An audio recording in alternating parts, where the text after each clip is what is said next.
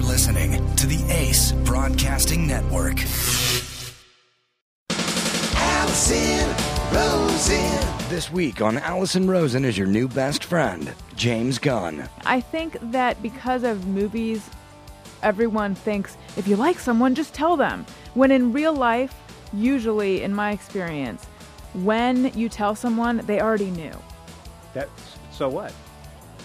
So therefore, the fact I think that's almost always true too. yeah, But so what? Well, because but this sometimes is- like s there's a lot of women out there who are clueless, like totally clueless over to whether somebody's interested in them or not. we've made you think that. Subscribe to Allison Rosen as your new best friend on iTunes, only on the Ace Broadcasting Network. Allison's your new best friend. From Level 5 City in Glendale, it's This Week with Larry Miller.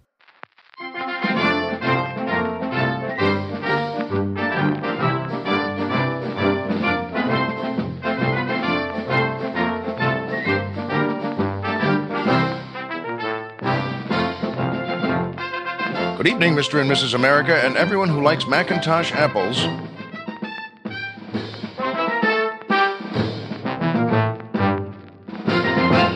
Hi, folks. Welcome back to This Week with Larry Miller. I'm Larry Miller, but in a way, aren't we all? And this is a first for This Week with Larry Miller. It's a first for me. It's a first for Colonel Jeff, who is back in the studio at Ace Broadcasting in his new office. And the, reason I say that is because I am not. I am in Springfield, Massachusetts, in room 824 of the Sheraton Monarch Hotel. And I'm not unhappy about saying that because I'll be leaving this room in this hotel exactly after we finish taping this episode because I've been working here in keeping with our our theory of plugging jobs after I've done them. I've, I was working at a wonderful place, City Stage in Springfield, Massachusetts, and uh, just had four really good nights, really good shows. And today I go to Toronto.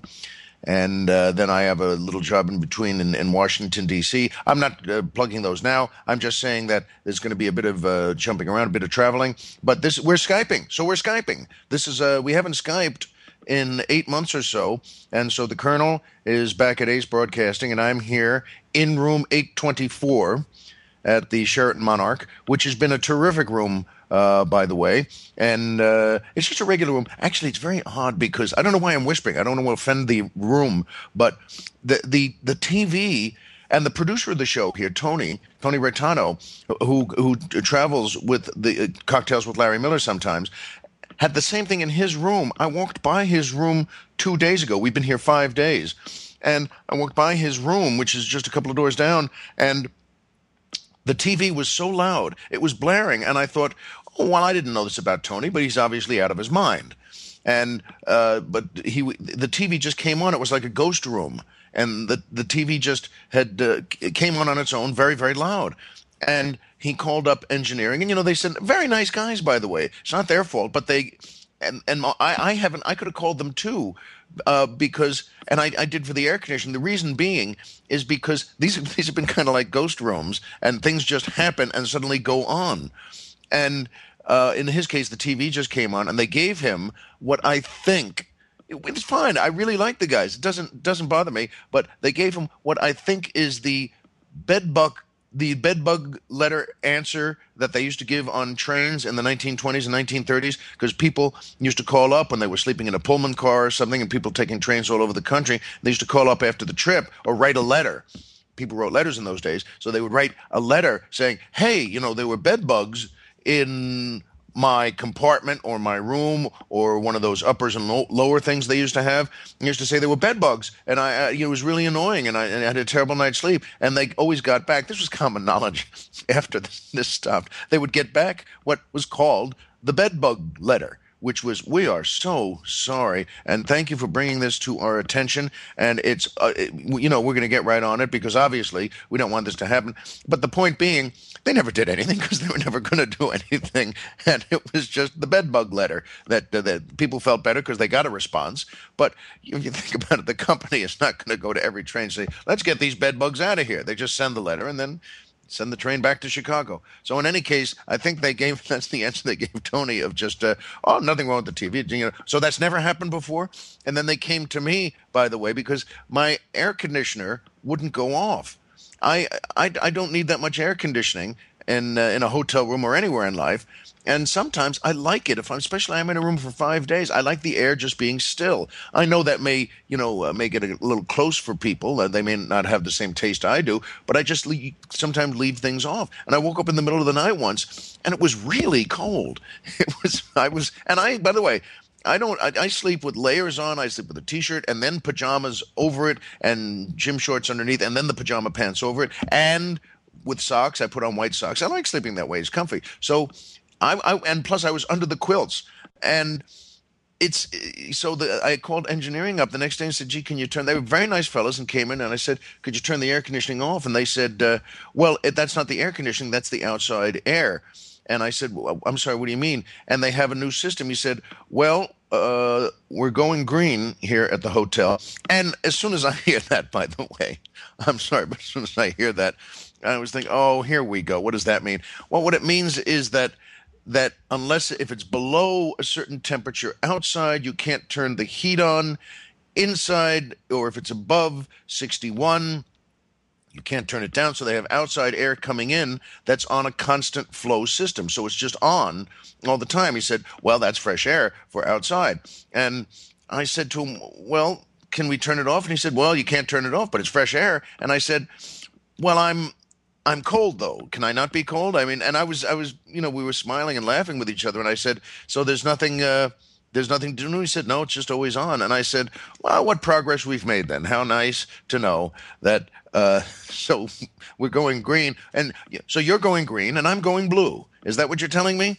And but we we all laughed, and they were nice, and said, "Hi, guys," and all right, thank you very much. And then I spent three more days in a room with air just blowing in and loud by the way it blows in the bathroom and it blows in, in the regular hotel and it's just a regular hotel room it's just a regular hotel room with a bed in it so it, it blows and so i don't know what that means that they went green i don't know all i know is that i can't turn i couldn't turn the heat on even to warm it up a little bit and i couldn't turn the outside air off once again, we're really moving forward. In any case, we're Skyping. It's fun. And let's just plunge right ahead because once again, I haven't even credited yet the wonderful music they play, and as, of course, as always, they're terrific. And that's, of course, the Stephen Trovato Orchestra and the Stephanie Mabry Dancers, featuring boy tenor Seth Wanta, asking the musical question: If silence is golden, how do you explain the trumpet?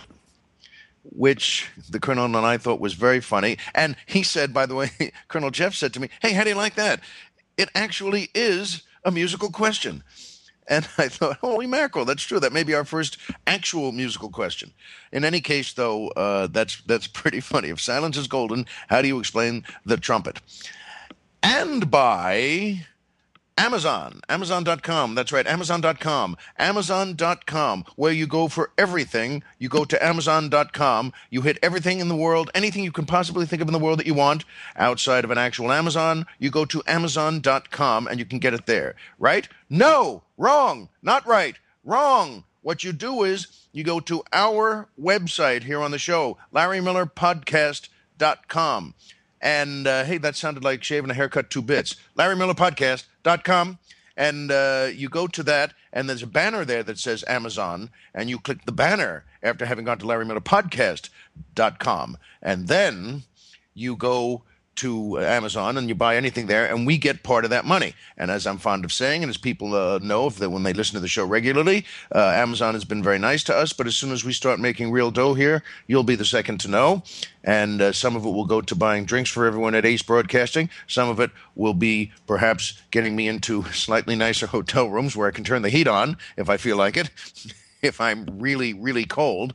By the way, it it uh, it reminded me, and this is this is true. When uh, there's a movie called Undercover Blues that was uh, starring Kathleen Turner and Dennis Quaid, and I was in that, and it shot in New Orleans for two months.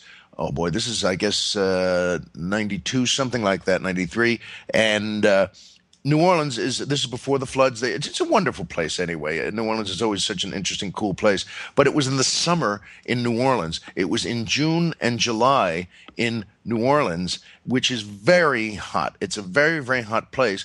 But the thing about New Orleans is that because it's so hot, people all malls, all stores, all restaurants turn the air conditioning on so high that no kidding, just by walking into a mall or a Brooks Brothers or anything, just by walking in from outside, you actually seize up. You actually you gasp, and you know you feel every muscle in your neck because it's it's the air conditioning is pumping so high.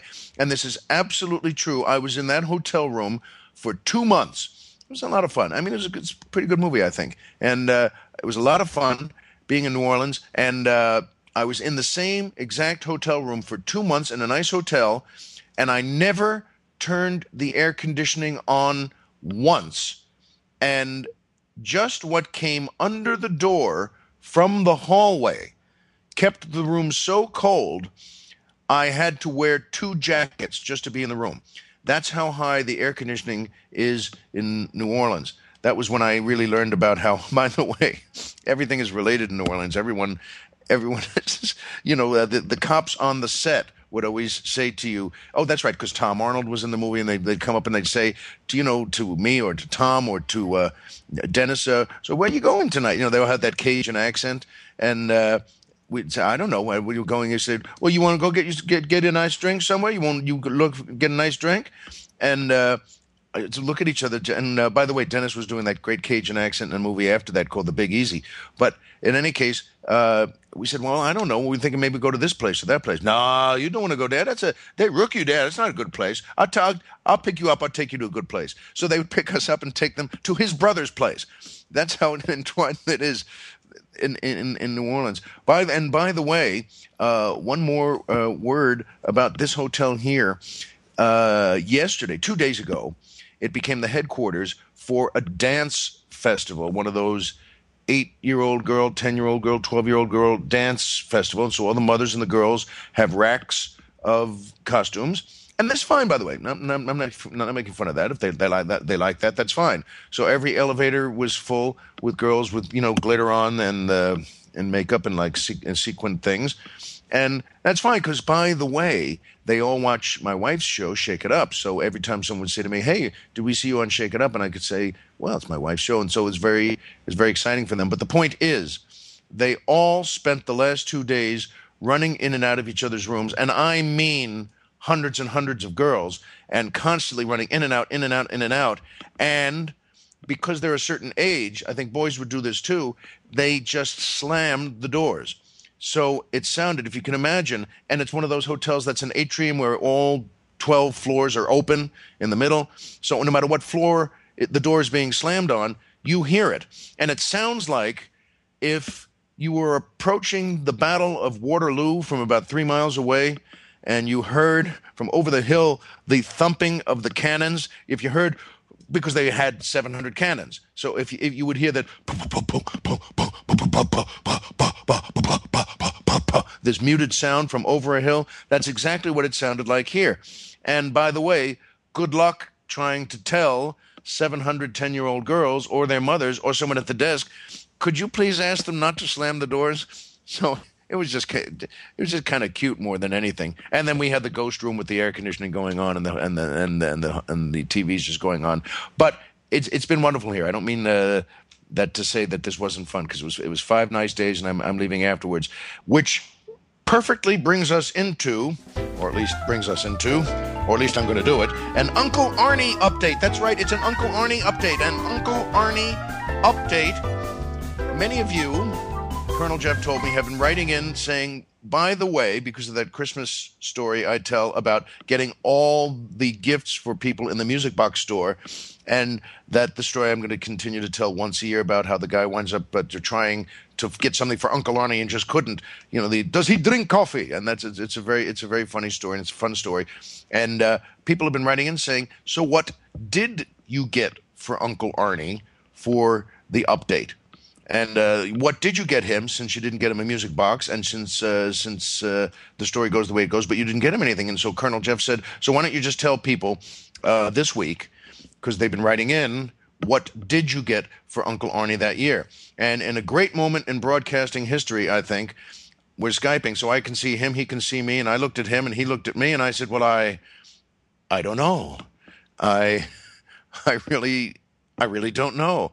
And uh, I said, Wouldn't it be weird if I got him coffee after the guy tried to get him coffee? And uh, I said, I really don't know. Maybe it's one of those gift seasons where you just say, Hey, I got 16 gifts already. You know, next time he's visiting, I'll just I'll just give him a book, you know, on the Council of Trent or something. And uh, maybe I did get him a book. I don't know. It's the same thing, you know, sometimes with relatives or friends, people, and, you know, I really, really care about them. And by the way, so I have no idea. And, but here's my promise when I tell the story again next December, because it's going to be a yearly time, thing where I tell that story again, I will either remember what I got him or make something up that seems to fit. So uh, that's the Uncle Arnie update, except there's a tiny bit more of it.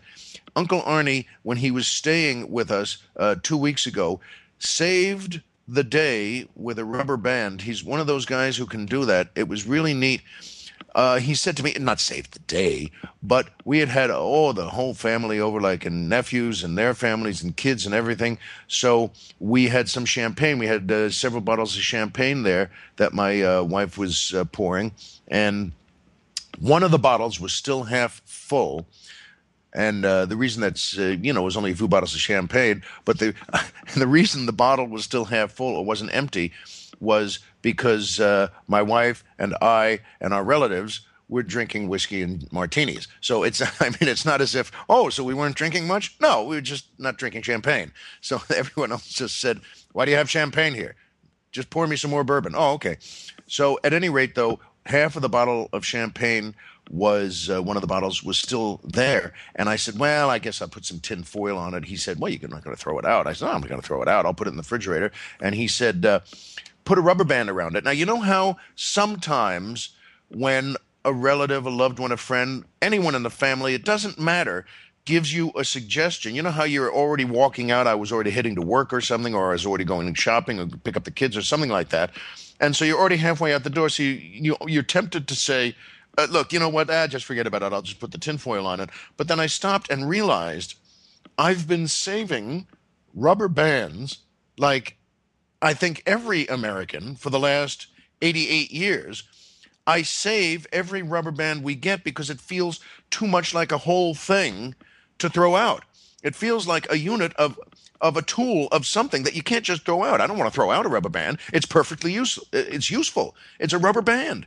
But in all these years, I just put them in the drawer in the pantry that has the batteries and a couple of wrenches in it. And uh, because in all these years, I don't know about you, but I have never used one of the rubber bands. And so there are a lot of rubber bands in there. I've never used them. I still save them. In fact, when we sell the house, I'm, I'm thinking every American house, when it gets sold, maybe the real estate agent or the new people who move in have to throw out all the rubber bands because they have their own. Because no one no one throws rubber bands out. And when Uncle Arnie said, you know, you can uh, hold that down with a rubber band, let me show you how. I'll tie it down with, with a rubber band because he's handy. And I said, instead of just sloughing it off and saying, hey, look, I'm going to get the kids, forget it, I said, wait a minute. That's actually useful. I can use one of the rubber bands I have now in the drawer in the pantry. So I said, wait a minute, hang on a second. And I went and got a rubber band. I gave it to him. And he didn't just put it around, he did it in some kind of sailor's knot way or some kind of thing. You know, he did like a, a sheep shank or a sheep dip or whatever the heck it is, you know, or, and then he just it formed a pattern like with an X, and it really held it on there. And I said, "Get a load of you." That's one of those uncle things from uh, where someone who grows up in the in the depression. You know how that is. That they all those people they could do anything. You can uh, you take the, the skin from the fish and it you know becomes a band aid or something like that. They used everything for everything. And so I said that was that was pretty slick for for Uncle Arnie, and uh, yet he couldn't save me from an event that happened just the, just the next day that took me on this trip, and this has become now a bald headed father update. That's right, a bald headed father update. It is a bald headed father making breakfast for the kids update, and we're going to put a photo on Facebook. I sliced my head again. This is gotta be 17, 19, 23 times the exact same spot because when I'm making breakfast for the kids and there's the chaos and the normal tumult of no, don't hit him, don't hit him. Well, he hit me. All right, hit him, but once, hit him once. And as you're putting breakfast at now, eat the no, you have to eat the fruit. No, you can't have no syrup because and I'm making four different breakfasts and now get that as I'm making their lunches and I bag a great lunch I bag if I may say perfect lunches perfect sandwiches and everything is in the right place. And as I'm doing all these things at once which I enjoy. It makes me feel in control of something in life that I can do all these things at once. As you know it feels like a very male thing. As you know it feels like a very fatherly thing and a husband thing as you know. But 17 or 40 times so far one of the kids leaves open the same cabinet, the same exact cabinet. And I hit it as I'm saying, no, put him down. No, you got to get, no, that's before the teeth. And as I'm doing all the father stuff, he leaves it open. Dad, can we get down? It's more, you didn't pour the glass. Okay, I'll get it. And I turn at 14 miles an hour, turn right into the cabinet with my head, and it slices it, folks, in the exact same spot. Now, men who have hair, fathers who have hair never have to worry about this. It's no big deal.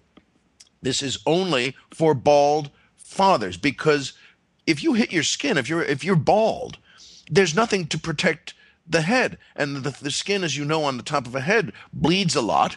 It's very it's thin skin, but as many times as this happened, and it went, I went into again, and I looked at the kids, the one who had said, "Hey, Dad, can get me a glass?" And it, was, it felt like Alan King because I looked back at him with a baleful look, and as I told the colonel, you know, I felt like me- going to measure him for a backhand, but then, then he just darted out and decided to go brush his teeth.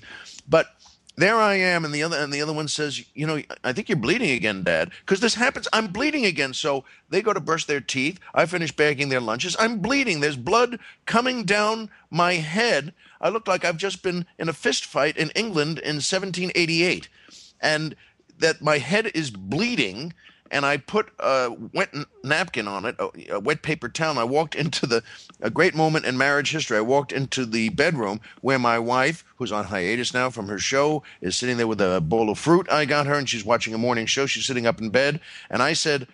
A really classically incoherent husband thing of just, that's it. I want those cabinets gone. I'm tired of cutting my head. I don't care what we, we're getting new cabinets. That's what I'm telling you. We're going to get cabinets made of meat. I don't know, made of rubber, something, because I, I I'm tired.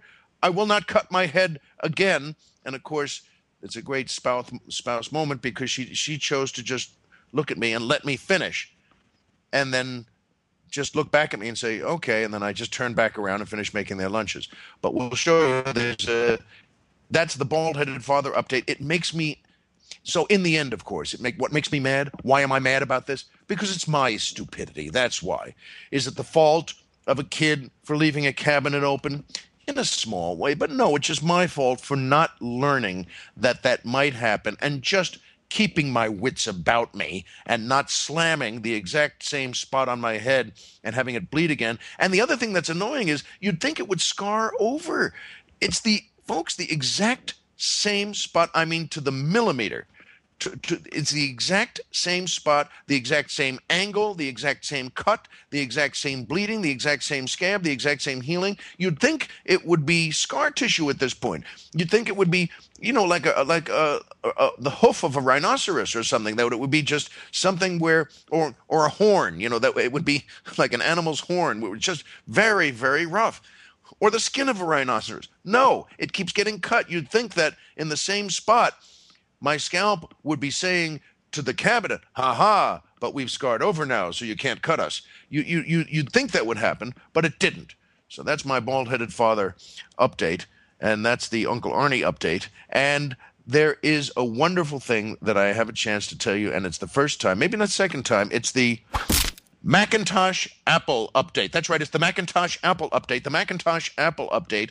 I think I've been telling you, and I know I have, because someone came to one of the shows in Springfield with a bag full of fresh, farm grown Macintosh apples. It was such a sweet thing to do. And I and I really would like to say their names, but I actually lost the brochure in the hotel room here. This is just six minutes before Colonel Jeff and I started Skyping. This is unbelievable because I'm packing, I'm leaving here, but I, I don't know where it could possibly be. This is a real exercise in stupidity for me. But I have the bag here, and I'm proud to hear that. That's the bag that the apples came in, and I'm proud to plug these folks because I wondered how I could get Macintosh apples because no one in Southern California has Macintosh apples. And I thought they were grown just in Washington State. They're my favorite apples. The kids love the apples. We we eat other apples, but no one likes them. We're Macintosh apple people. And it's just the greatest apple out there, I think. It's sort of like the Coca Cola of apples to me. And uh, in fact, if, if Macintosh ever needs a slogan, they wel- they're welcome to that one. We're the Coca Cola of apples. Remember that people used to do stupid things like that. The Cadillac of apples. And pardon me. At any rate, this is. I'm proud to plug them. They're not sponsoring us, but maybe they will someday. And I'm going to call them as soon as I get home. This is Rogers Orchards. So the family name is R O G E R S, and they actually put the apostrophe after the S, which makes me so happy. So they write it correctly. It's Rogers Orchards, and they uh, sell here apples, peaches, pears, vegetables, farm bakery, and their motto in quotes is "Fine fruit growers for eight generations." That's pretty good. Of course, they've had 12 generations there, so they had four generations that weren't that good. No, I'm just being silly. That eight generations of being apple growers in Connecticut, and this is in Southington. These guys drove up from Connecticut, and I'll, I'm proud to give you, by the way, uh, their sales room number, Sunny Mount, uh, which is uh, apparently says halfway up Southington Mountain, whatever that is, but it's very cute. And the number is 20389, no, 879 1206. There's a website as well, but that's on the brochure that I've lost here in the hotel room. So I'm going to make one more effort to try and find it. But I'm going to call these guys. You can get boxes, crates of these things shipped anywhere in the continental United States, and I'm going to get one. And that will be that and I'm going to have Macintosh apples for me and the kids for the rest of our lives because I can get them from Connecticut. I didn't even know they grew in Connecticut.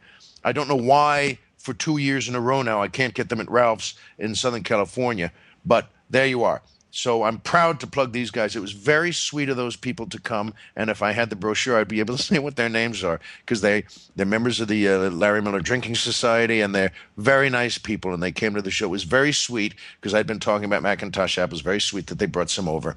So that's the Macintosh Apple update. And I also want to throw in a hamper update. That's right, a hamper update. A hamper update because several people have been saying a lot of folks came to the show. It's very nice by the way because the larry miller drinking society met friday night here.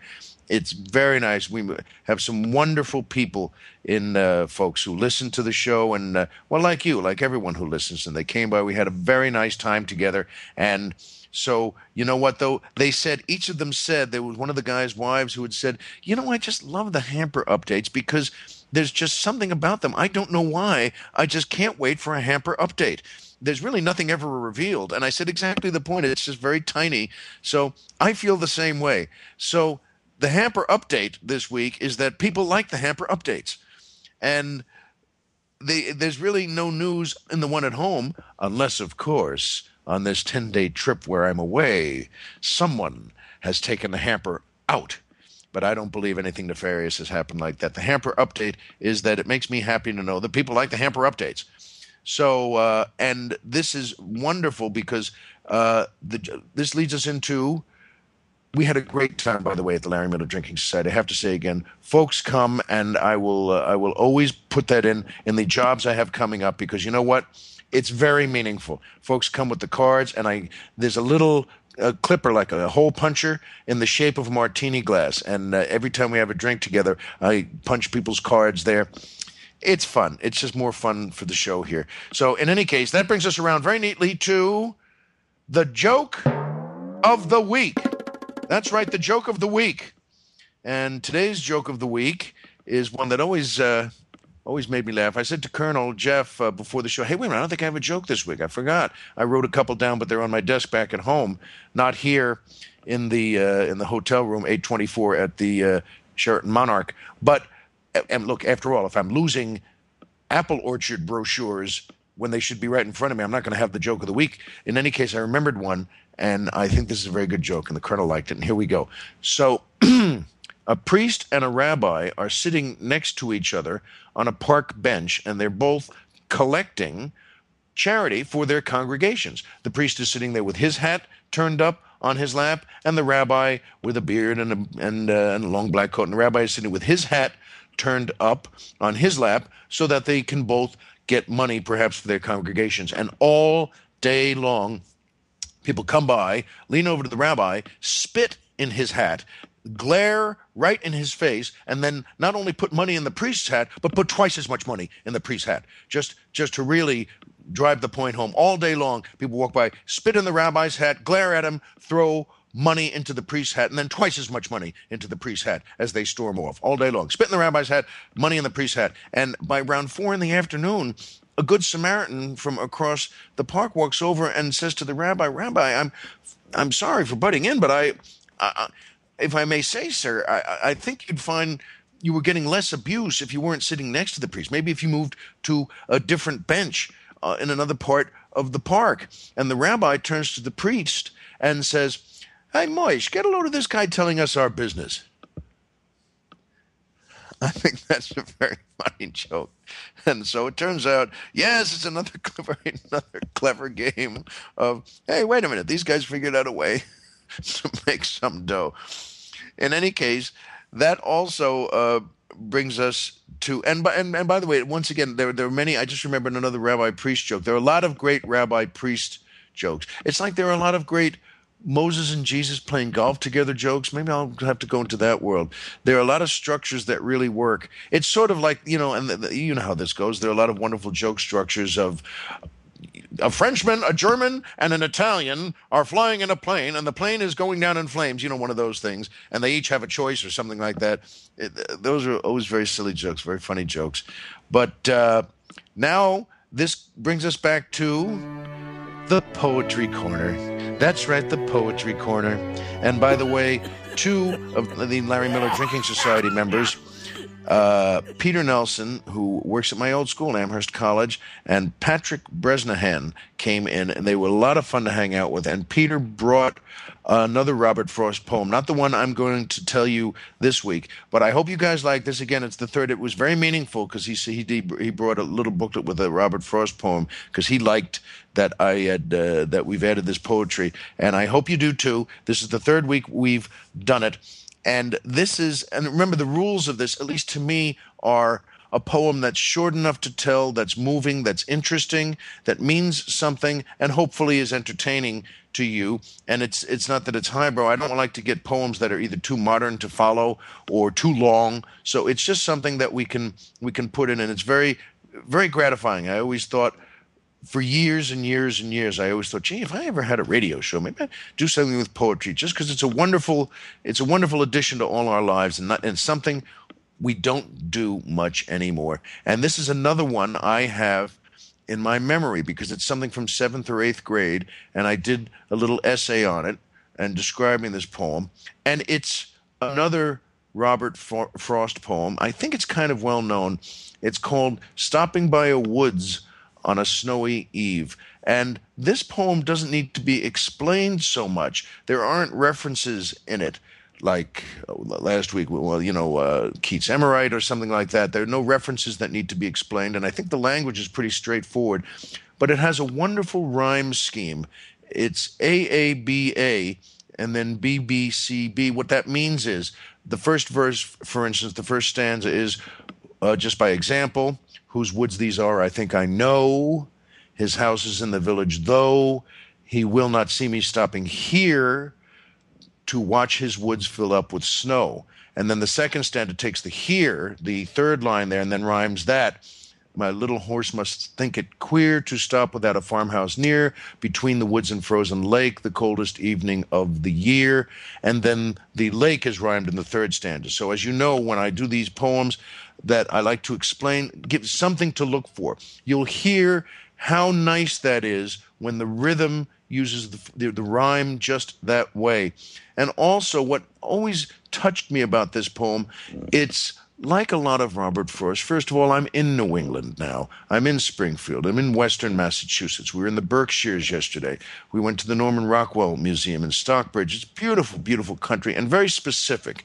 New England and Western Massachusetts looks really like no other place. And that's good in our country though. Wherever it is whether it's you know the, the, on the one of the gulf states or in, in, the pacific northwest it really looks very much just like itself. So when robert frost wrote a poem like stopping by a woods on a snowy eve this poem really makes me feel like it's 1910 and we all had sleighs. And this is the way people got around in the middle of winter in western Massachusetts when they had either business, they were coming home, they were going somewhere, it's late at night.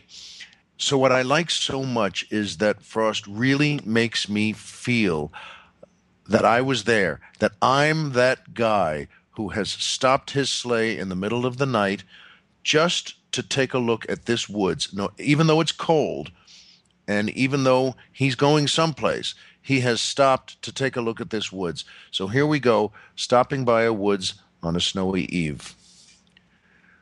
Whose woods these are, I think I know.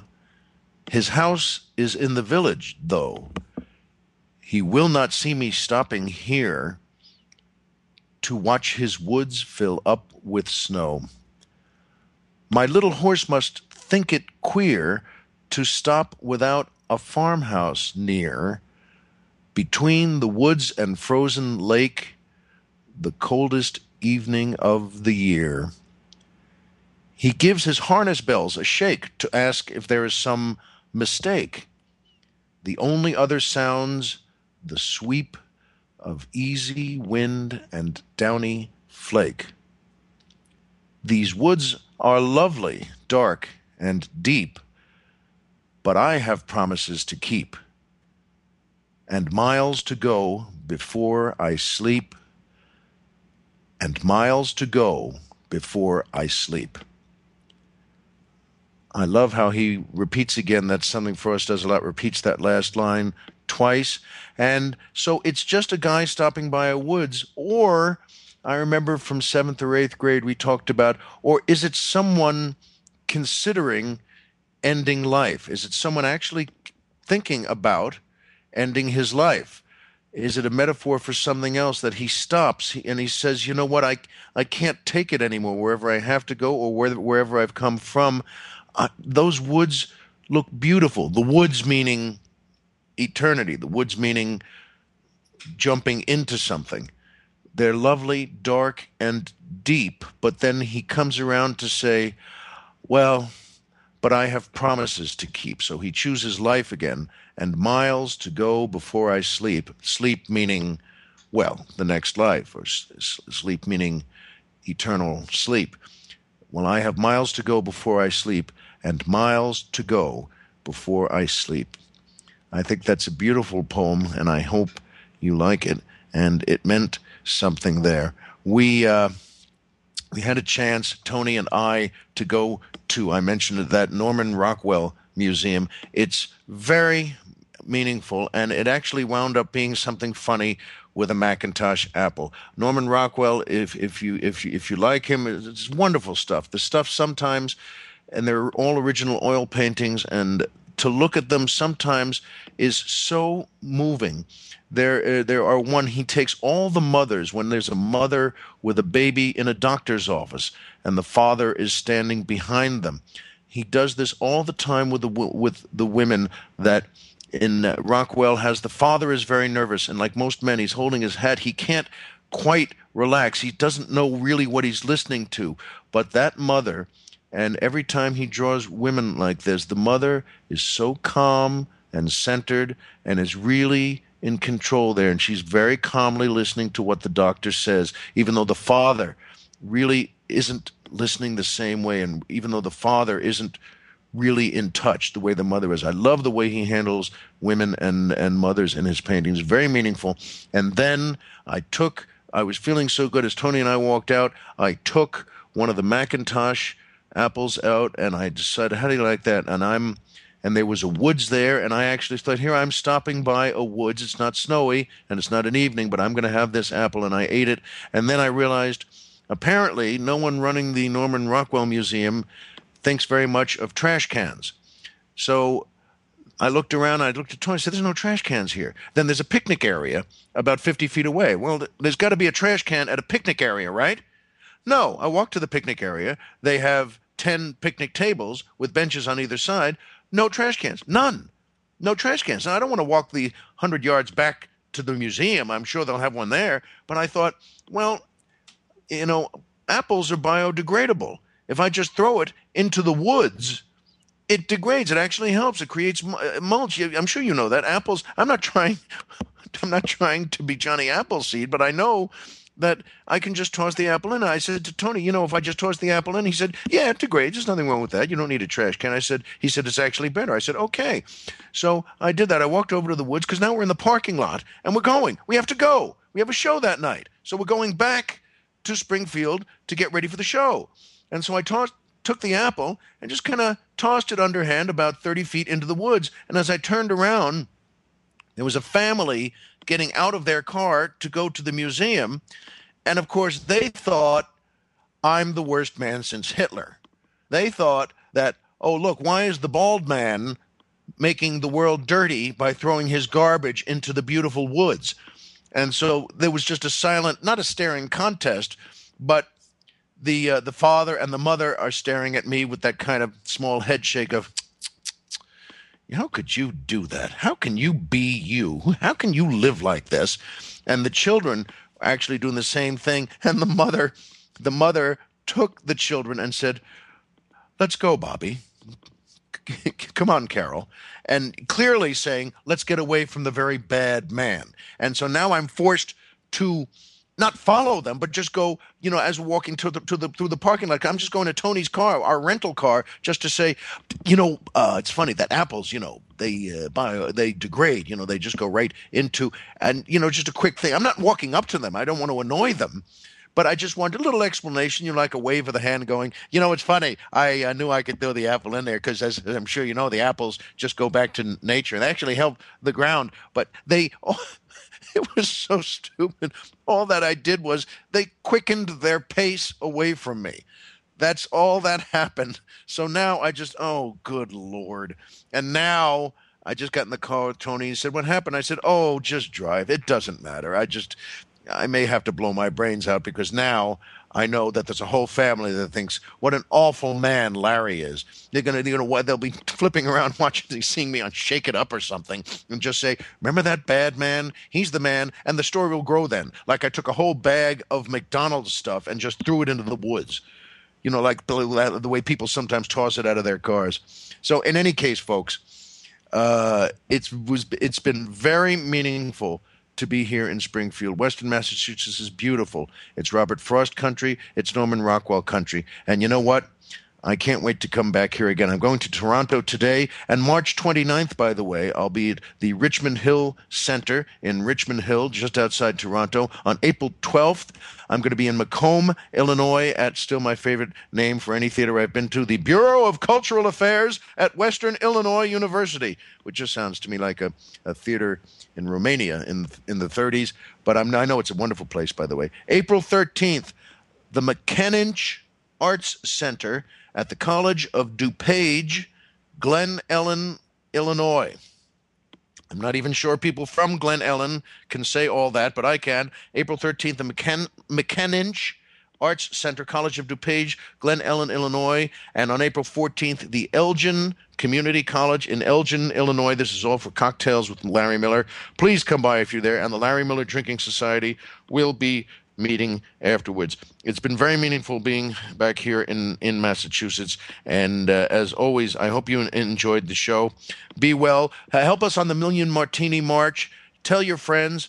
Come by if the Larry uh, Miller Drinking Society is meeting, but uh, tell your friends and uh, let's keep the uh, show growing. It's very meaningful to us over here at at ACE. Very meaningful to Colonel Jeff and Dr. Chris and me. So thank you for helping and uh, I'm going to Toronto, then I'm going to DC, and hopefully I'll be home uh, next week at the end of the week. And you know what? The next time then we speak, we'll be back from Ace Broadcasting again. Remember, as always, folks, if you walked out of bed today and had a job to go to and a home to come back to, and someone there who cares about you, folks, the game's over and you've won. And that is still the truest thing I know, whether I say it in Massachusetts or California. Be well, folks, and thanks.